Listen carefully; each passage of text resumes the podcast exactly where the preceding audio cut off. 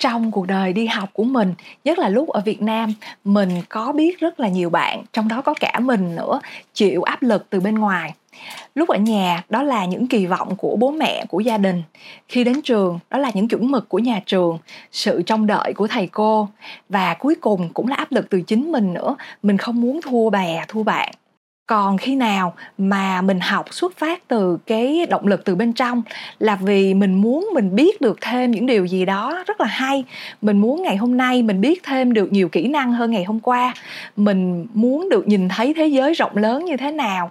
Muốn được là một phần của một cái đội nhóm hay, một phần của những phát minh hay và được nhìn thấy những con người rất là kỳ diệu, có thể làm ra được những điều rất hay. Thì tự nhiên việc học lại trở nên vô cùng kỳ thú. Nó là một cái hành trình tìm tòi và khám khám phá và không bao giờ có điểm dừng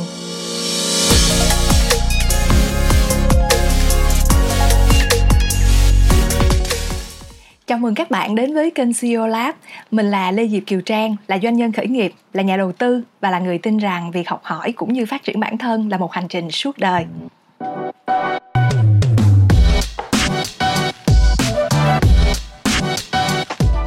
Trong các số chia sẻ về kỹ năng diễn đạt và kỹ năng làm việc nhóm mình nhận được rất nhiều phản hồi từ các bạn theo dõi chương trình. Cảm ơn các bạn đã dành thời gian và chia sẻ với mình những suy nghĩ của các bạn.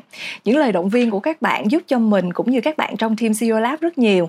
Và mình rất là quý những cái lời gợi ý của các bạn về các đề tài tiếp theo mà chương trình CEO Lab nên theo đuổi.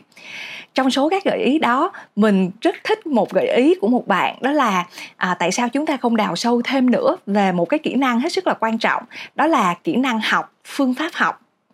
Mình rất là đồng ý với bạn theo dõi chương trình này. À, đó là vì phương pháp học mặc dù khi mà nghe qua thì có thể nói thấy nó hơi trừu tượng nhưng mà nó lại là cái phương pháp đặt cho mình một cái nền tảng cơ bản giúp cho mình có thể phát triển và học hỏi thêm nhiều kỹ năng mới nhiều kinh nghiệm cũng như kiến thức mới. Vậy thì tại sao chúng ta không dành những số kế tiếp để đào sâu về một đề tài mà các bạn quan tâm và mình cũng rất có nhiều tâm huyết? Đó là phương pháp học.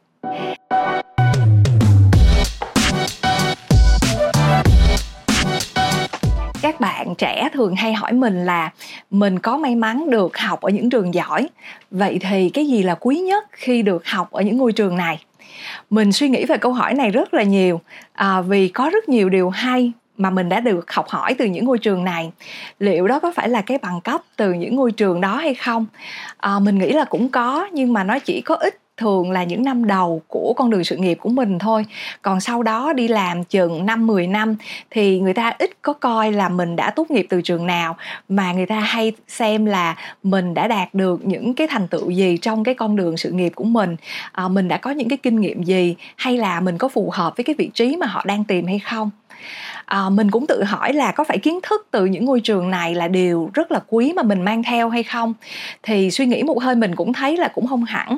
Là vì sau chừng 10 năm 20 năm thì những kiến thức đó cho dù là rất hay phần nhiều nó cũng bị lỗi thời và chắc chắn là nó không bao giờ đủ để mà mình có thể đi tiếp 10 năm 20 năm sau đó trong cái con đường đi làm của mình vậy thì sau khi suy nghĩ rất nhiều, mình vẫn nghĩ là ở những ngôi trường này, cuối cùng điều quan trọng nhất mà mình đã học hỏi được chính là phương pháp học từ những ngôi trường này khẩu hiệu của chương trình CEO Lab mà mình chọn là học hỏi và phát triển bản thân suốt đời vì thực sự hành trình học hỏi là hành trình các bạn sẽ theo đuổi suốt đời không chỉ là khi các bạn trẻ mà chừng nào các bạn muốn mình còn có ích trong cuộc sống chắc chắn là chúng ta luôn luôn có nhu cầu phải học hỏi và phát triển hơn nữa việc học hỏi chính là kim chỉ nam cho chúng ta trong suốt cuộc đời cho 40 năm, 50 năm, 60 năm của hành trình đi làm của chúng ta. Nó sẽ giúp cho mỗi người à, định nghĩa được là mình có khả năng học được nhiều hay không? Có khả năng học nhanh được hay không? Có khả năng học được những điều mới những điều mà xã hội đã thay đổi hay công nghệ đã làm thay đổi xã hội. Và điều đặc biệt là khả năng các bạn có thể học những điều rất khác với những gì các bạn suy nghĩ từ trước đến giờ hay không? Trong hành trình học hỏi của mình thì có ba ngôi trường để lại cho mình rất nhiều dấu ấn trong hành trình học hỏi. Đó là trường lê hồng phong, đại học oxford ở anh và đại học mit ở mỹ trong loạt bài về phương pháp học này, mình sẽ dành 3 số để tìm ra những cái điểm chắc lọc mà mình cho là đặc sắc nhất ở từng ngôi trường này để chia sẻ cùng các bạn. Mình tin là những điểm đặc sắc của ba ngôi trường này sẽ là một cái nguồn cảm hứng giúp cho các bạn suy nghĩ thêm về cái hành trình học hỏi của từng người và đặt cho mình những trọng tâm quan trọng trong cái cách học cũng như phương pháp học của mỗi người.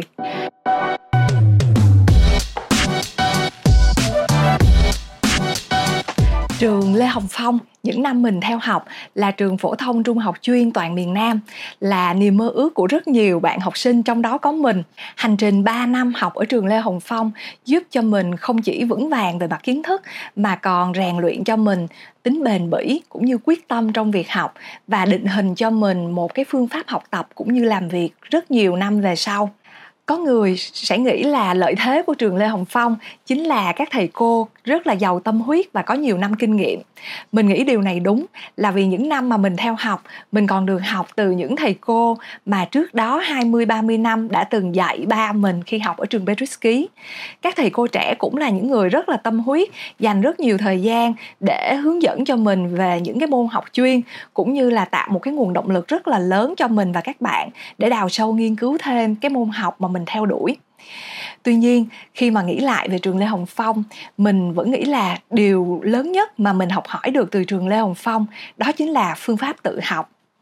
Đối với mình, tự học mới là cốt lõi của sự học, còn tất cả các cách học khác từ trường lớp cũng chỉ là hỗ trợ cho cái sự tự học này. Nhiều người nghĩ rằng khi mà chúng ta đến trường lớp thì đó chính là lúc chúng ta học.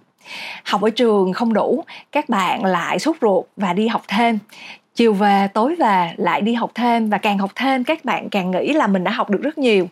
Điều này không chính xác, là vì cho dù các bạn học nhiều như thế nào đi chăng nữa, thì các bạn cũng cần phải có một cái thời gian tự ngồi lại, chiêm nghiệm lại, sắp xếp những cái kiến thức mà mình đã thu thập được, suy nghĩ về nó, liên kết nó với những cái kiến thức mà mình được học trước đó và tự hỏi là tại sao mình phải học điều này và điều này giúp cho mình ứng dụng như thế nào chính cái quá trình tự suy nghĩ đó mới giúp cho các bạn biến những cái kiến thức mà mình thu thập được trở thành cái kiến thức của riêng mình.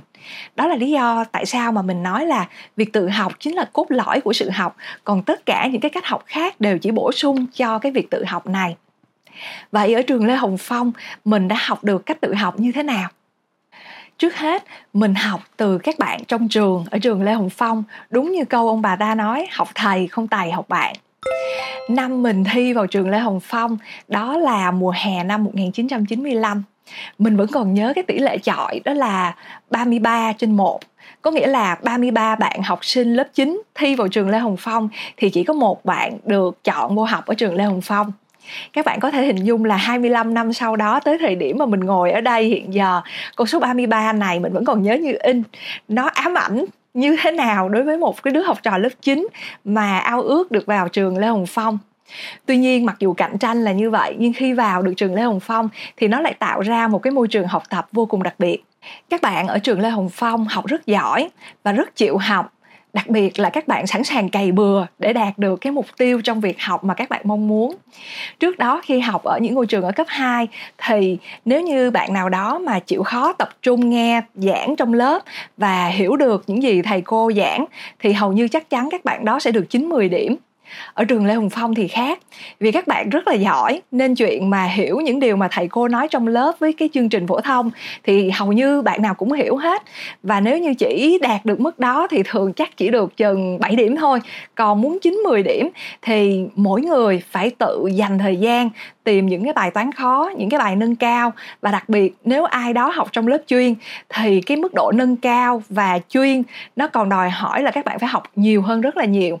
Và cái cái khối lượng công việc mà các bạn có thể tự học được tự mình có một cái động lực đi tìm kiếm đào sâu nghiên cứu và rèn luyện chính bản thân mình mới giúp cho các bạn học giỏi sẽ được 9 10 điểm hoặc là bình thường thì mình phải chấp nhận chừng 7 điểm thôi.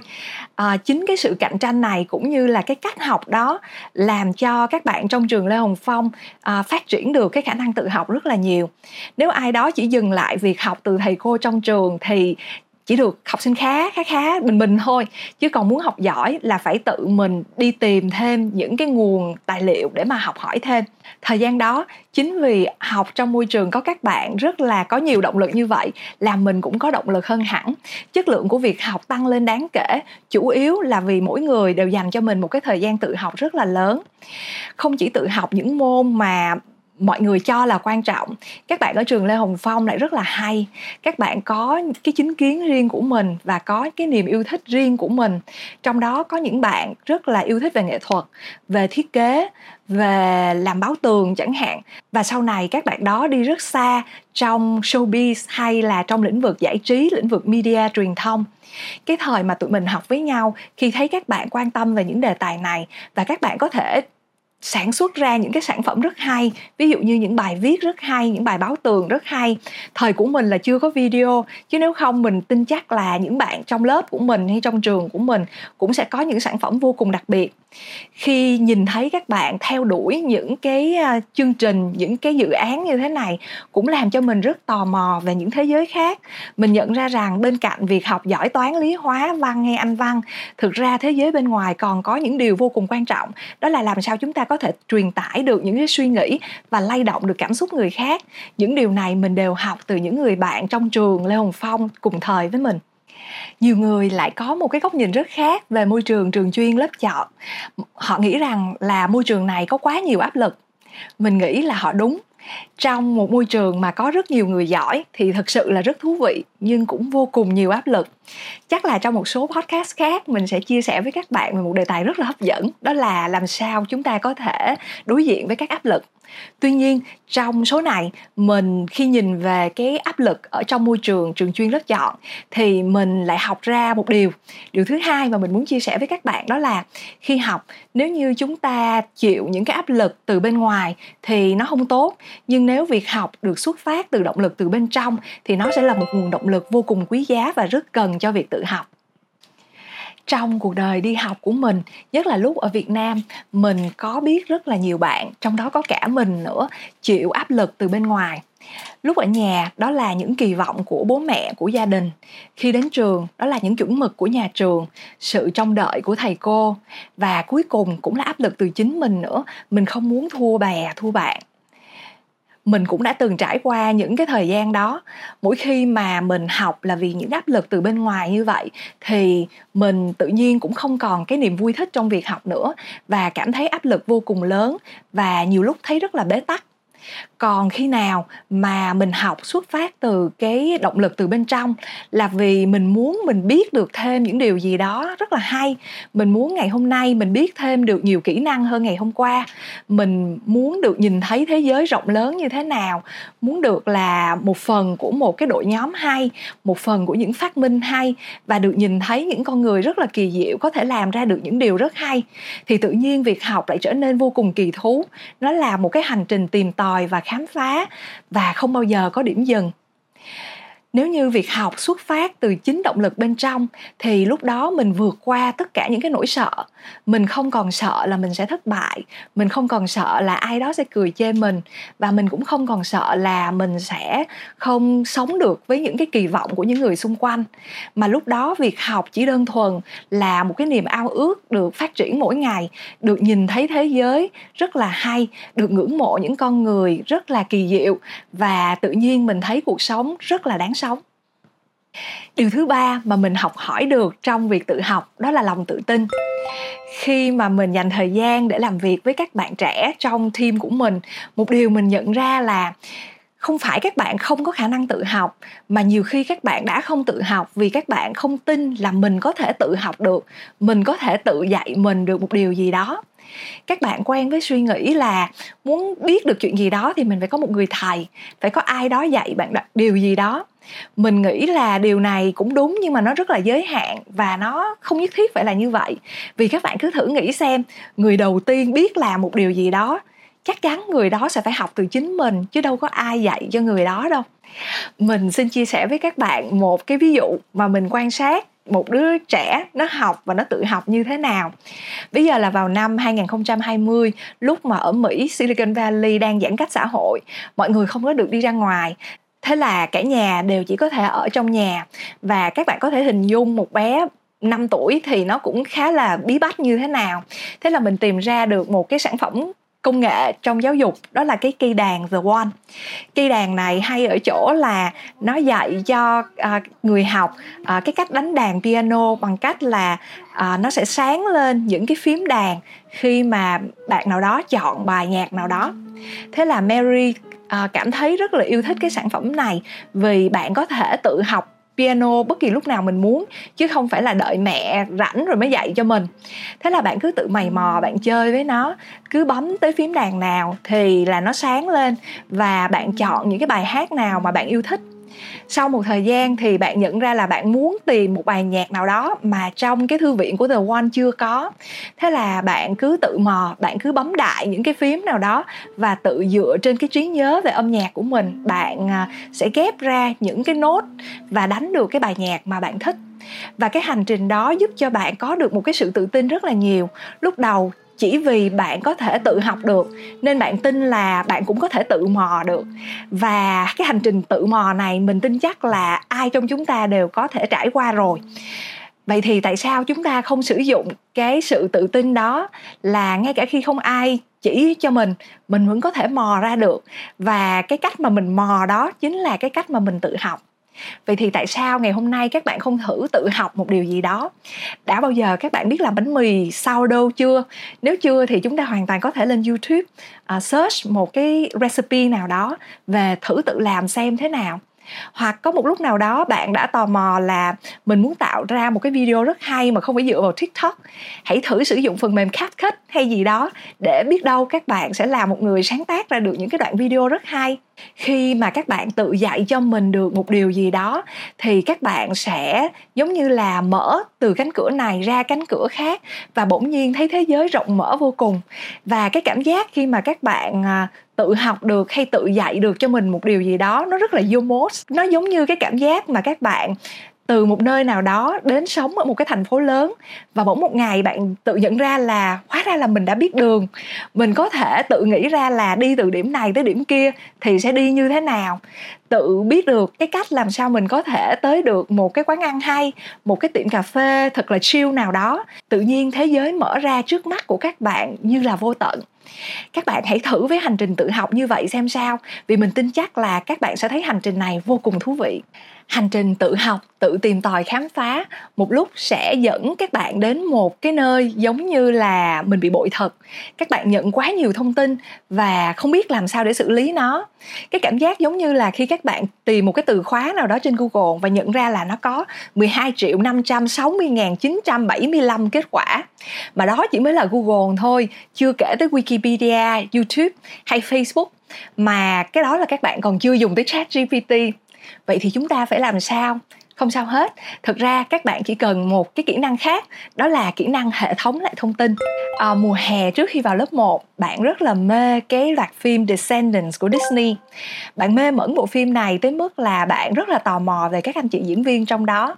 Và bạn lên trên Google bạn search như thế nào đó thì tìm ra được là cái anh diễn viên chính trong phim này thì đã mất rồi. Và anh đó mất vì bệnh epilepsy thế là Mary rất buồn hỏi mình là epilepsy là bệnh gì mình giải thích với Mary đó là bệnh động kinh và mình cũng chỉ giải thích trong cái mức độ mà mình nghĩ một bé 5 6 tuổi sẽ hiểu được. Tuy nhiên hình như là chưa đủ với với bạn. Thế là bạn tự tìm hiểu thêm, bạn lên Wikipedia và bạn nhận ra là Wikipedia là một cái nguồn thông tin rất là hay. Ở chỗ là nó có những cái hyperlink. Có từ gì mà không hiểu thì bạn có thể nhấn vào cái từ đó. Nó sẽ giải thích thêm ra từ đó có nghĩa là gì. Và cái hành trình đó dẫn bạn đến YouTube. Và bạn tìm ra được những cái đoạn phim giải thích là epilepsy, bệnh động kinh là như thế nào và làm sao có thể giúp được những bệnh nhân này tới một ngày trong lúc mà mình dọn dẹp nhà cửa thì mình thấy cái bản con của bạn để trên bàn. Và các bạn hãy quan sát cái bản con của một đứa bé năm sáu tuổi nó cũng rất là thú vị như sau. Bạn chia ra thành nhiều khung trong cái bản con này. Và cái khúc đầu bạn ghi là uh, brain electric activity message mix up brain injury là bị chấn thương về não uh, có những cái rối loạn về điện não và người ta không có nói được ngôn từ bình thường. Trong cái ô thứ hai bạn sẽ nói là cần phải tìm những cái dấu hiệu gì? Ví dụ như là người co cứng uh, lưng sẽ bị cong vòng và bị sùi bọt mép. Xong rồi bạn uh, ghi là seizures là tonic hay là clonic.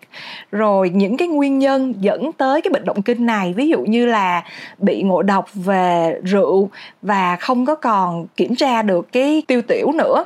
Và cuối cùng bạn có một cái khung là phải làm gì đây khi mà gặp trường hợp đó thì là nhớ để cái gì đó mềm xung quanh cái đầu của bệnh nhân và lật họ nằm nghiêng cũng như là phải dời đi những cái vật nguy hiểm xung quanh họ.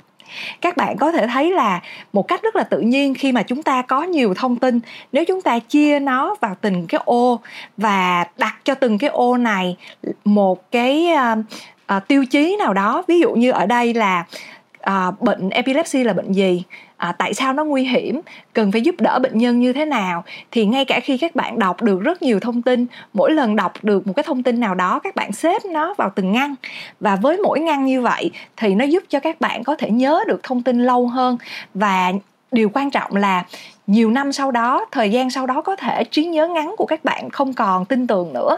Thì lúc mà cần tìm hiểu về một điều gì đó, các bạn vẫn có thể tra lại trong bộ nhớ của mình bằng cách đi đến đúng cái ngăn kiến thức đó để tìm gọi ngay cái kiến thức, đúng cái kiến thức mà mình cần. Vậy nên trong quá trình tự học, một kỹ năng nữa cũng vô cùng quan trọng, đó là kỹ năng hệ thống lại kiến thức. Các bạn đừng chỉ đọc vì yêu thích và vì khi mà có một cái content một cái nội dung nào đó hay mình cũng bị như vậy. Mình mê nên mình cứ đi theo những cái cuốn sách đó mình đọc. Và mình đọc xong thì mình cảm thấy rất là thích rất là thỏa mãn. Nhưng mà mình sẽ rất là dễ mau quên. Các bạn nhớ tạo cho mình một cái um, thói quen là take note viết lại. Và khi các bạn viết các bạn chia thành những cái chủ điểm. À, những cái cuốn sách này các bạn nhớ để thật là lâu. Vì mỗi khi nào đó các bạn cần nhớ lại một điều gì đó chỉ cần đọc lại những cái cuốn cuốn tập mà mình ghi chú như thế này, các bạn sẽ nhớ lại cái hệ thống kiến thức của mình và nhiều khi còn đem lại những cái cảm xúc mà các bạn có được khi các bạn đối diện với những cái đề tài mới như vậy nữa tự học theo như mình nghĩ là một cái kỹ năng rất là cơ bản của con người và ai cũng có được hết.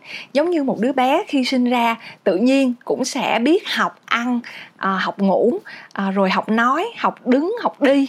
Thì chúng ta cũng vậy cái khả năng tự học mình cho là nó luôn luôn nằm trong mỗi con người tuy nhiên, có thể là do cái cách học của chúng ta có một sự sai lệch nào đó. Ví dụ như cái thời của mình thì bọn mình à, rất là hay đi học thêm và có thể là vì cái thói quen học thêm đó làm cho chúng ta ỷ lại và nghĩ là phải ai đó dạy thì mình mới học được.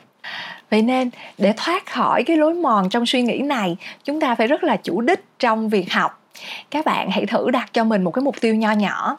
Ví dụ như là lên Udemy hay Masterclass chọn một cái lớp à, ví dụ như là lớp làm sao có thể chụp hình bằng iPhone thiệt là đẹp chẳng hạn.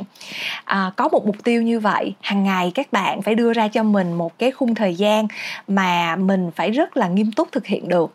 Một ngày 15 phút sau đó là một ngày 30 phút nhưng đều đặn và không bao giờ được uh, coi thường nó và làm mất đi cái thói quen học này. Các bạn cứ thử hình dung nếu mỗi ngày các bạn dành 30 phút và cái thói quen này trở thành một cái thói quen đều đặn.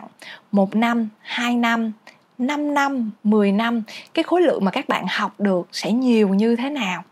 Tất cả con đường mà chúng ta đi luôn luôn bắt đầu từ cái bước đi đầu tiên vậy nên các bạn hãy thử cho mình cái cơ hội tự tạo cho mình một cái thói quen tốt và tái tạo một cái năng lực rất là quan trọng và hữu dụng, đó là năng lực tự học nếu các bạn yêu thích những nội dung này, đừng quên subscribe vào CEO Lab channel và để lại những phản hồi để chương trình biết được những nội dung này có ích cho các bạn hay không và còn nội dung nào nữa là những đề tài mà các bạn quan tâm.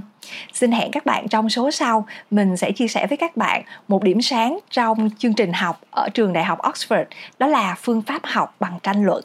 Hẹn gặp lại các bạn.